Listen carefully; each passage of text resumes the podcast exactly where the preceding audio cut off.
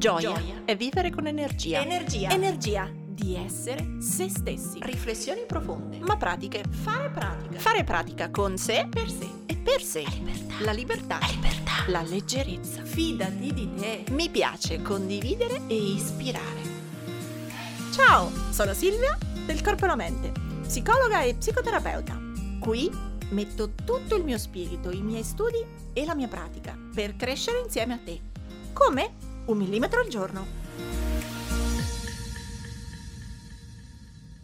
Benvenuti! Oggi parliamo di perfezionismo, il grande drago che c'è in ognuno di noi sul fare le cose fatte bene, fatte perfette, perché bisogna essere sempre perfetti. Al confine con la psicologia e la psicoterapia, perché veramente l'origine del perfezionismo è familiare, è nella nostra cultura d'origine, è nella nostra famiglia d'appartenenza, è nel nostro messaggio più antico che c'è dentro di noi. Tema del perfezionismo, in tanti me l'avete chiesto più volte sui vari social, perché è un tema abbastanza complicato, nel senso che apparentemente lo conosciamo, abbiamo tutti un po' la sindrome della perfettina, parlo delle donne ma vale anche per gli uomini, la sindrome della perfettina, della maestrina, dell'essere perfetti, del cadere sempre in piedi, di non far vedere mai che sbagliamo, perché no, non sbagliamo mai, e se quando anche per caso sbagliamo nessuno lo deve vedere, nessuno dovrà scoprirci, nessuno dovrà coglierci in flagrante, perché se accade massima vergogna e massima umiliazione. Quindi il tema del perfezionismo è una cosa che tutti conosciamo, ma rintracciarne l'origine è a volte un po' complesso. Nel senso che è vero, probabilmente parlo anche un po' della mia storia in questo, ma ho sempre fatto le scuole, ho sempre avuto voti alti, sono sempre andata bene, per me era da sempre che io dovevo essere brava. E così anche di molte delle persone con cui lavoro, con cui seguo in terapia o in coaching, il tema dell'essere bravi ai confini del perfetto vuol dire bravo sempre. Questo un po' mi fa risalire a qual è il motivo. È come se ogni famiglia, o meglio ogni bambino, nascesse in casa sua, in come viene trattato, nel clima che c'è nei suoi primi anni di vita. Sapete che gli psicologi sono sempre un po' fissati con cosa accade nei primi anni di vita di un bambino, quindi ahimè l'origine è là nel caso del perfezionismo. Il bambino nasce e in quei primi anni di vita impara, insieme al latte materno, insieme all'acqua che beve, insieme al clima che c'è a casa e che respira con il naso, impara che è amato, che è accettato, che è voluto bene, solo se è qualcosa. Allora per qualche famiglia, per qualche bambino è solo se sono buono. Altri è solo se sono bravo. Allora se sono buono vuol dire che devo essere magari buono con mamma e papà, buono con la nonna, buono non dare fastidio, buono essere paziente, buono è assecondare la mamma, buono è non fare capricci, buono è essere sempre il bambino tenero della mamma o del papà, è uguale. Bravo diventa essere bravo nelle cose che fa, bravo nei compitini, bravo nel disegno, a volte è il più bravo della classe a disegnare, il più bravo della classe nei compiti di matematica. Questo messaggio dell'essere il più bravo ci insinua dentro di noi come se ci fosse un gene in più che dice solo se sei sempre bravo sei amato, accettato, voluto, riconosciuto. Ora, quando siamo piccoli non abbiamo tanti strumenti per scegliere se essere sempre bravi, in alcuni contesti sì, in alcuni no, andare meglio in matematica e non in inglese. No, quando diventa il nostro messaggio principale, e da bambini noi abbiamo la paura più grande, quella di perdere l'amore della nostra famiglia, di perdere l'affetto di mamma e papà. Allora, se abbiamo paura di perderli e abbiamo la sensazione che ci amano di più quando siamo bravi, ci amano di più, ci vogliono più bene, ci fanno i regali, ci abbracciano più forte quando siamo stati bravi, dentro di noi rimane l'associazione amore uguale bravura. Sono amato se sono bravo, sono amato se sono sempre bravo, sono amato se sono perfetto. Questa è un po' l'illusione che crea il bambino che è in noi, perché è chiaro che non può dire perché le altre giorni non mi amano, perché quando sbaglio il compito di matematica mamma non mi ama, cioè non riesce ad avere questo pensiero così evoluto. Quello che lui sente e le sensazioni corporee sono ciò che plasmano le emozioni e i pensieri, ma quello che io sento da bambino è: sto bene quando mamma mi ama, non sto bene quando mamma non mi ama. Quindi io devo stare bene, la protezione della specie ci fa dire che io devo stare bene, mamma mi ama quando, mamma, papà, nonna, famiglia mi amano quando sono bravo, finito, amore uguale bravura. Il mio messaggio ancestrale, il mio DNA si plasma su questo e significa che quando cresco io dovrò essere bravo sempre. Diventa il monito, diventa il rigore, diventa l'immagine, diventa l'ideale con cui io devo crescere per essere amato. E il trick è che nella mia testa si forma l'immagine che io sono amato solo se sono bravo. Quindi non solo sono amato quando sono bravo, ma sono amato anche quando, solo se sono bravo. Questo origina il perfezionismo a 1000, dove appunto ci diamo l'obbligo morale, l'imperativo di essere perfetti sempre, di essere perfetti in ogni campo, di essere perfetti in ogni sfera della nostra vita.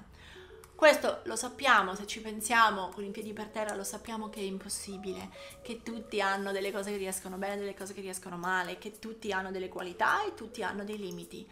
Però quando siamo nel nostro messaggio ancestrale, quando siamo in quella roba che abbiamo imparato da piccolissimi, quando non avevamo il controllo dei nostri pensieri, l'abbiamo imparata, è così e influenza come noi viviamo la vita oggi. Si ripete quel messaggio lì: essere perfetti è l'unico modo per stare nella vita. Come si fa a lavorare sul perfezionismo? Serve un po' di tempo chiaramente, serve tanto allenamento, serve anche un percorso di consapevolezza, di ascolto, di riconoscimento di dov'è che si è innestato questo messaggio. Serve imparare a lasciare andare, serve lavorare intanto su due fronti. Se proprio dovessi dare un consiglio per iniziare, lavorare su due fronti. Autorizzarsi a sì sono bravo e autorizzarsi a sì ho dei limiti. Entrambe vanno tenute compresenti perché entrambe sono vere. Allora, per lavorare sull'autenticità della nostra parte brava, della nostra reale bravura, per lavorare sulla parte brava, allora posso avere diversi strumenti. Mi devo autorizzare a sì sono brava. Posso farlo per esempio con la lista dei meriti o la celebration list, per cui lista delle cose che faccio ogni giorno, che funzionano, che mi piacciono, che concludo con successo. Lista dei meriti. Posso anche aggiungere una lista dei talenti, un po' come se fossero le autoaffermazioni. Ogni giorno mi ripasso i miei talenti. Sono brava a cucinare, sono bravo a scrivere mail sintetiche, dirette al punto e precise.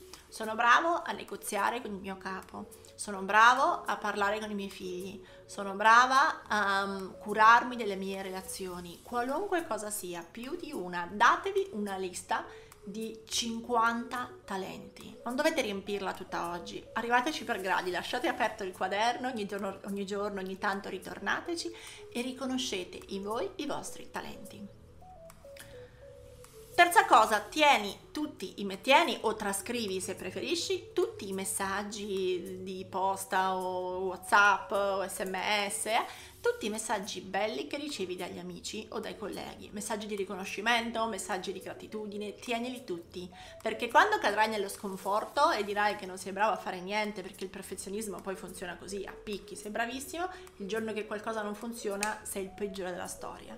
Per cui in quel giorno ti servirà tornare alla tua lista dei talenti e alla tutta la miriade di messaggi belli che ricevi dalle persone. Tienili a mente tutti, riscrivili e conservali nel computer come più preferisci. Quindi queste tre cose sono importantissime per lavorare sul sì sono brava. Dall'altra parte dobbiamo anche andare a lavorare sul è vero ho dei limiti, è vero qualche cosa non sono brava, è vero, per qualche cosa mi serve tempo, perché questa è una grande, come dire, esame di realtà che serve a compensare il nostro perfezionismo e a rimetterci coi piedi per terra. Perché la verità è che anche se abbiamo dei difetti, siamo amati lo stesso. Non c'è più, cioè quella cosa del bambino che è rimasto incastrato, che ha capito che era amato solo se, Quando diventiamo grandi dobbiamo cominciare ad aprire gli occhi, ad accorgerci che quello era un imperativo di un momento diverso della nostra vita. Oggi siamo amati anche quando sbagliamo. Tutto il grande tema della vulnerabilità, del farsi vedere imperfetti.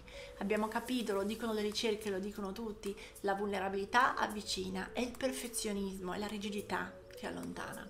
Quindi autorizzarci e riconoscere che abbiamo dei limiti e cominciare a viverli come se questo non significasse perdere improvvisamente la stima di tutto il mondo e l'amore di tutto il mondo. Per cui, per lavorare sull'accettare i propri limiti, innanzitutto lavorate di vulnerabilità. Sì, abbiamo dei difetti, sì, cominciare a comunicarli, sì, cominciare a dire quando una cosa non ci riesce, chiedere aiuto, che sia un collega, che sia la famiglia, anziché fare le notti sveglia, pensare che non siamo abbastanza bravi, chiedete una mano. Comunicate la vostra difficoltà, dichiarate la vostra vulnerabilità, questo farà sì che verrete aiutati. Non siete meno perfetti, non siete meno bravi e anzi scoprirete, guarda caso, di essere amati proprio da quelle persone che vi aiutano. Oltre alla vulnerabilità, datevi questa suggestione, lavorate con questo mantra: se è difficile, richiede tempo.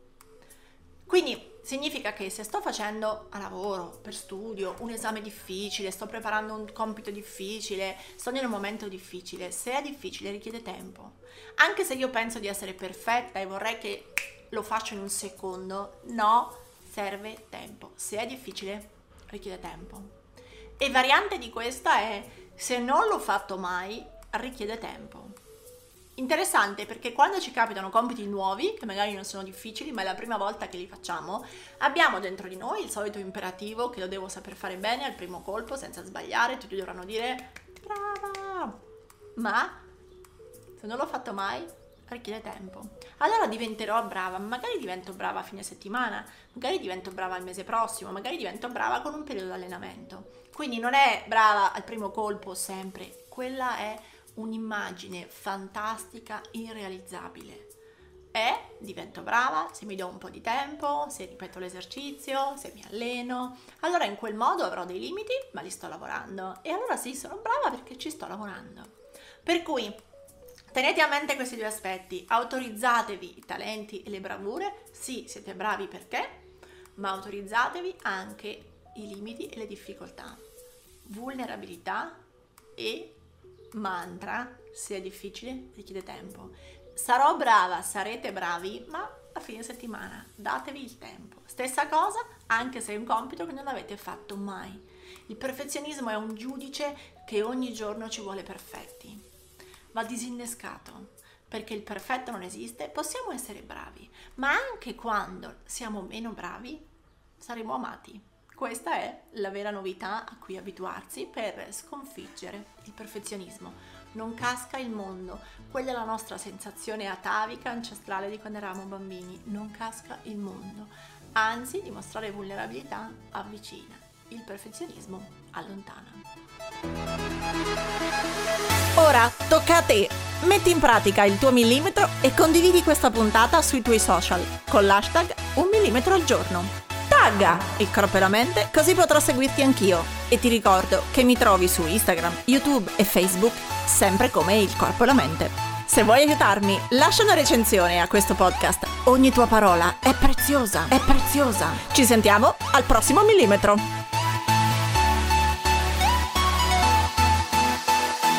Aiutati.